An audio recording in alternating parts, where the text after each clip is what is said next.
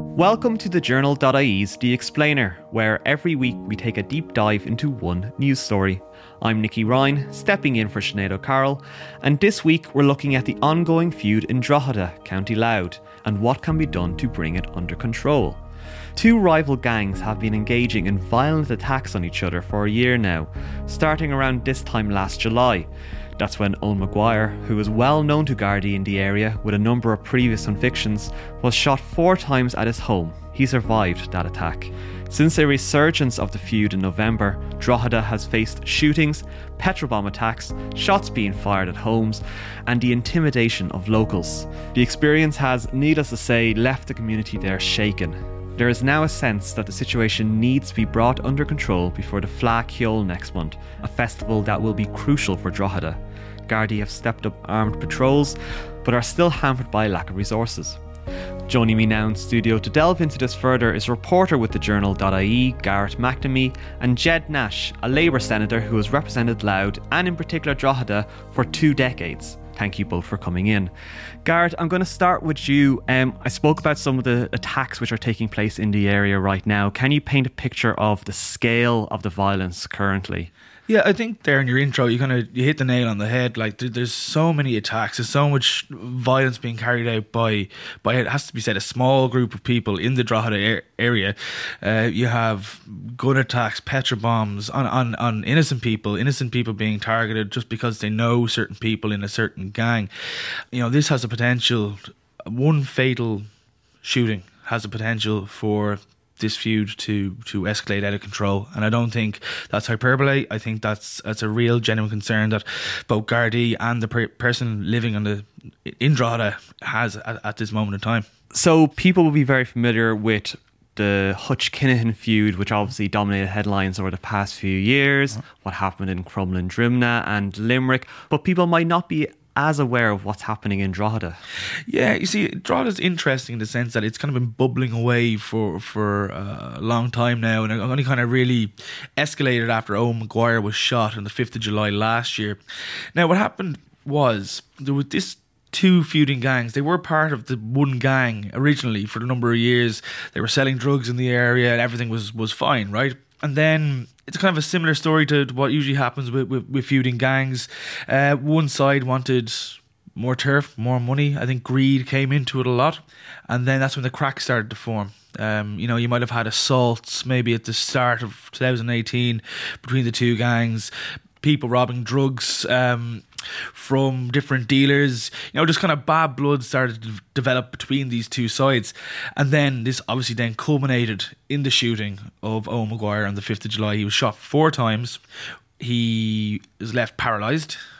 And yeah, so that's that's what really kind of started this this feud and what you have now is these tit for tat attacks these exchanges these retaliations of what i think is quite interesting about this feud is that they're breaking a lot of rules. I don't know if there's not rules of engagement, but usually family members were, were, were safe.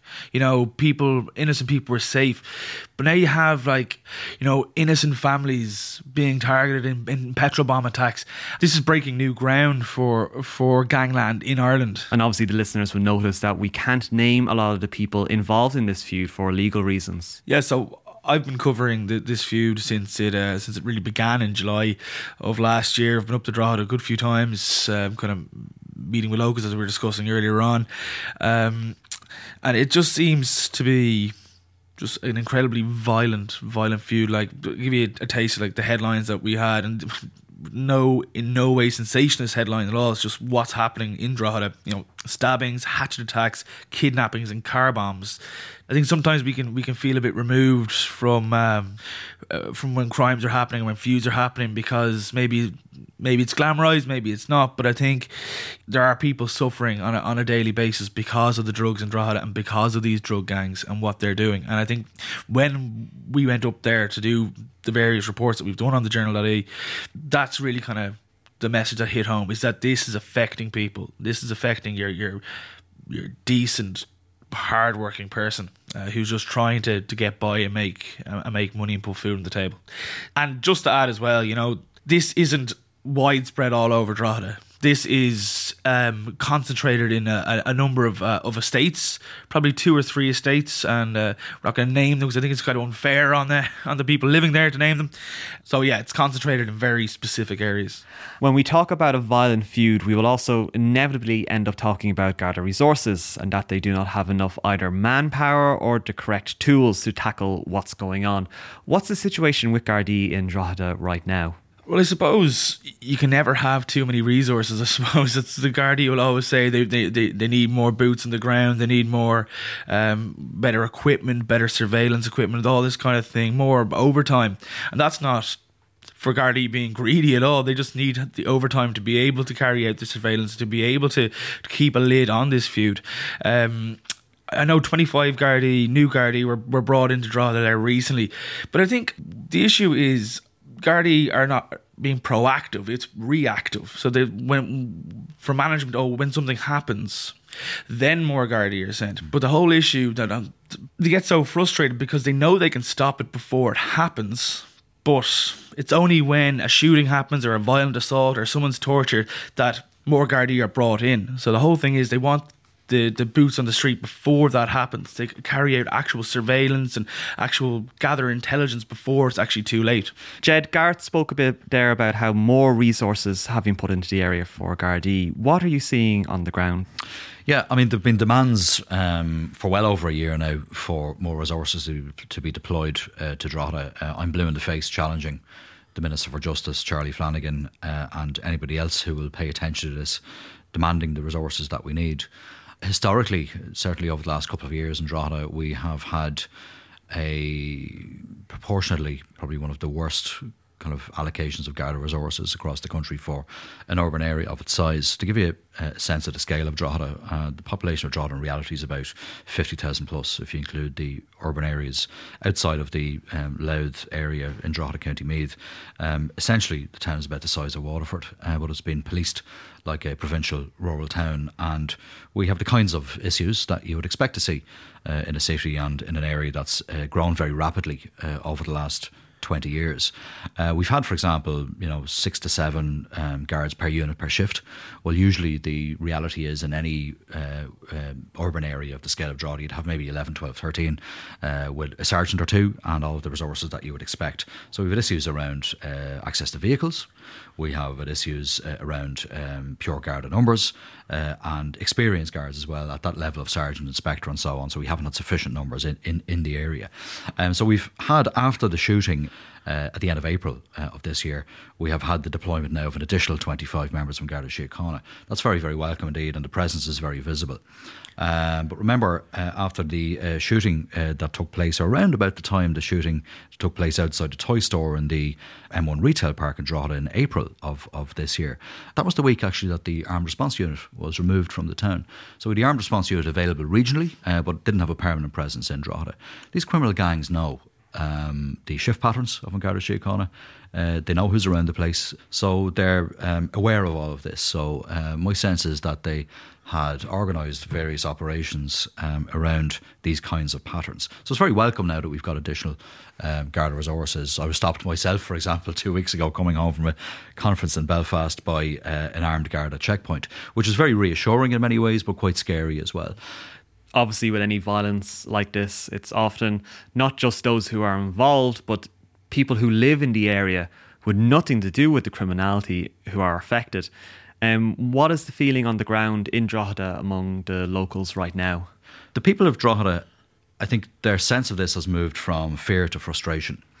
The proverbial dogs in the street know who's responsible um, for the mayhem that's been visited on the town of Drogheda uh, over the last year or so. We've had about 60 or 70 different incidents now pipe bomb attacks, petrol bomb attacks, four shootings, and it follows a pattern of shootings, reprisals, pipe bombs, petrol bomb attack reprisals. You know, just two, just a couple of days ago, uh, in one part state in the south side of town, we have one house that's been targeted four times in petrol bomb attacks, and we have neighbours who have been evacuated from homes because of the danger that presents to them and their families. People who are not uh, involved or not interested in what's going on, have no interest one way or the other, or no involvement one way or the other. So that's the kind of level at which we're at now, um, and it's scary. To be frank. And there's a huge level of frustration. And for example, people are asking me, coming into my office at Drogheda, stopping me in the street, stopping me in the supermarket, saying, why haven't these people been rounded up, locked up, and tried before the Special Criminal Court? We have. Uh, in theory, at least, very strong anti gang legislation in this country. And we have a particular provision of the Criminal Justice Amendment Act. It's um, Section 71A. And um, it's very, very clear.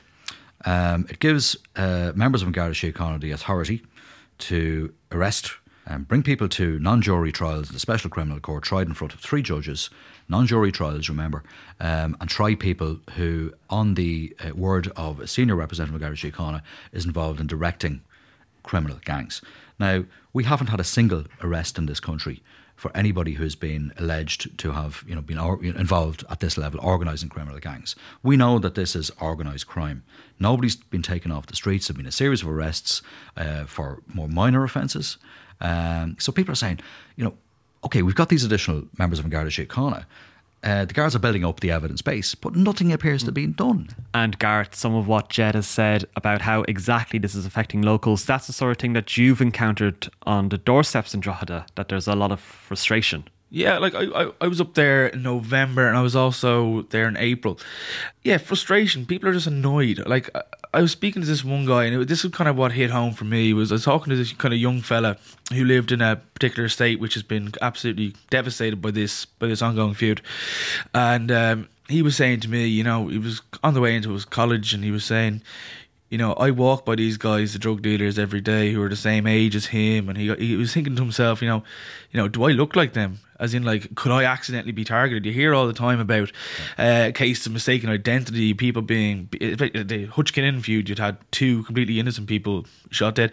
You hear about it sadly all the time, and that really kind of got me. It felt like a bit of a punch in the stomach. You know, I was like, this that could be anybody. You know, just imagine walking to your college. You're just trying to get your education. You think, do I do I look like the drug dealer? Absolutely, that, that, that's my fear. And you know, for for lots of people, um, not me, and it's never acceptable mm. never acceptable. But for lots of people, certainly in the first few months of the escalation of this feud, going back to last July in that particular mm. um, episode, this has been bubbling under the surface. Um, uh, but it was really brought home, the severity and seriousness was brought home by, by the initial shooting um, last July that, that, that you referred to. And people were you know, saying, look, it's concentrated in some areas, so it doesn't affect me. Well, my view is that's not acceptable either, that it's concentrated anywhere.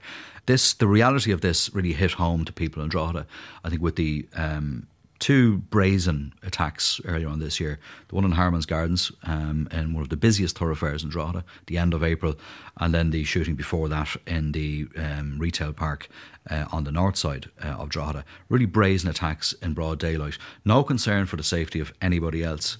And my concern always has been that some innocent mum or dad wheeling a buggy, some child on a bike is going to get caught up in this and shot and fatally, fatally wounded. There hasn't been a killing yet, and we're lucky. We're lucky that there hasn't been.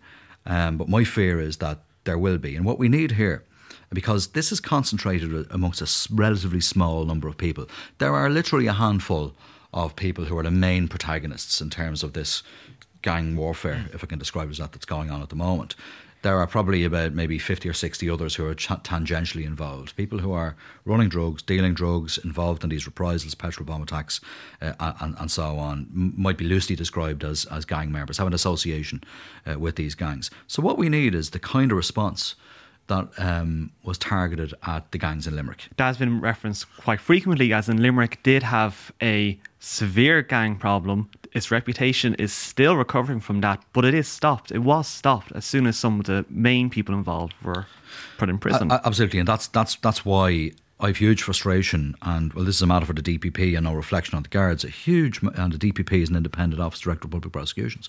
Huge frustration at the apparent lack of utility of the legislation that we have at the moment and why that's not being used. We have, as I said, in theory, some of the toughest anti-gang legislation in New Europe. But what is the point of having that legislation on the statute books if people don't feel protected? And we see now people, for example, in the work that I do, with local youth groups and local schools I've had reports from uh, youth youth work leaders and from uh, teachers and others involved in education and in youth work of young children in the area mimicking the behaviour of gangs, literally taking sides in the schoolyard.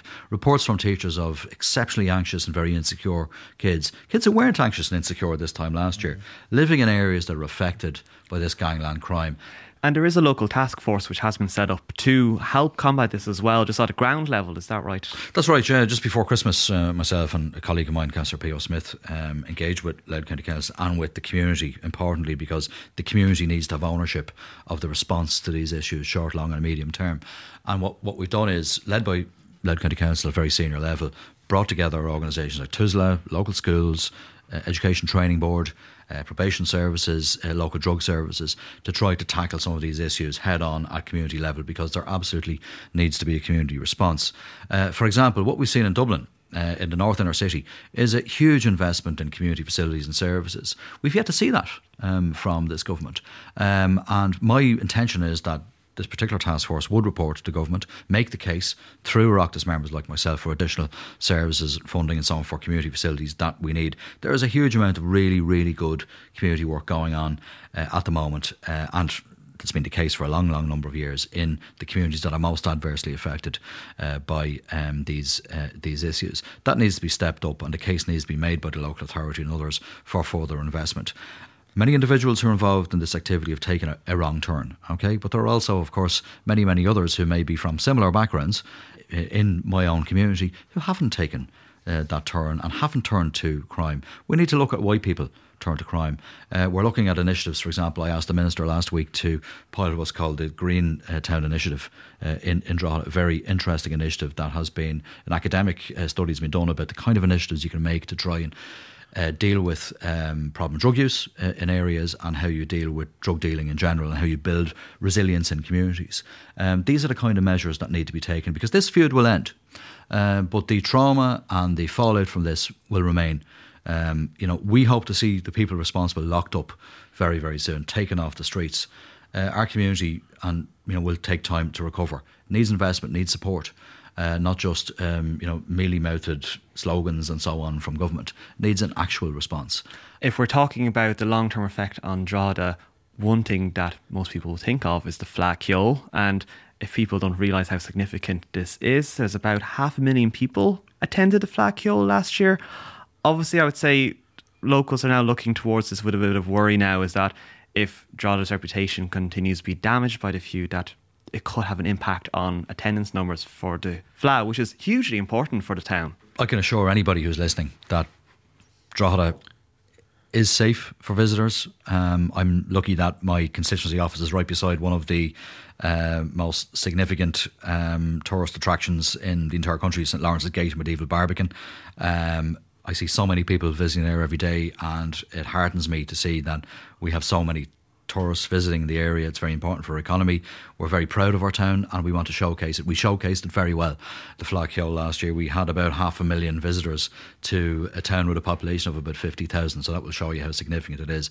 I met people in Belfast last week who are coming down uh, to Drogheda for the Fleadh uh, this year. People will be secure, people will be safe. Um, there is no issue in that regard, and I can't restate that enough. These are questions that are generally put to me, and it's no disrespect, and it's a valid question by the media. Um, nobody in the area is talking about that. The Gardaí aren't talking about it. People will be safe, secure. It's interesting, actually. I looked at the latest crime stats in Drogheda. Crime at every headline level is down. Robberies are down. Burglaries are down. Muggings are down. Um, you know, shoplifting is down. Uh, it is generally a very safe place to be, and the guards do a very, very good job with the community. Uh, this is a particular issue at a particular point in time involving a relatively small number of people.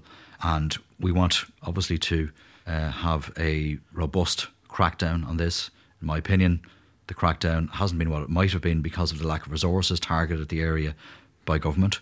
Um, but my message to people listening to this: come and visit Drogheda for the Fleadh It's a brilliant town. It's amazing town. An amazing town. I'm trying to be as objective as I can, being a proud Droghedian. Hotel bookings, um, Airbnb bookings, so on have been up already from this time last year. So, based on the experience people had last year, people are coming back in their numbers, visiting from the US, visiting from England, visiting from France, visiting from uh, elsewhere in Ireland. So, come and enjoy what we, we have to offer in Drogheda in August. It's it's an amazing festival, an amazing town. We're very proud of our town.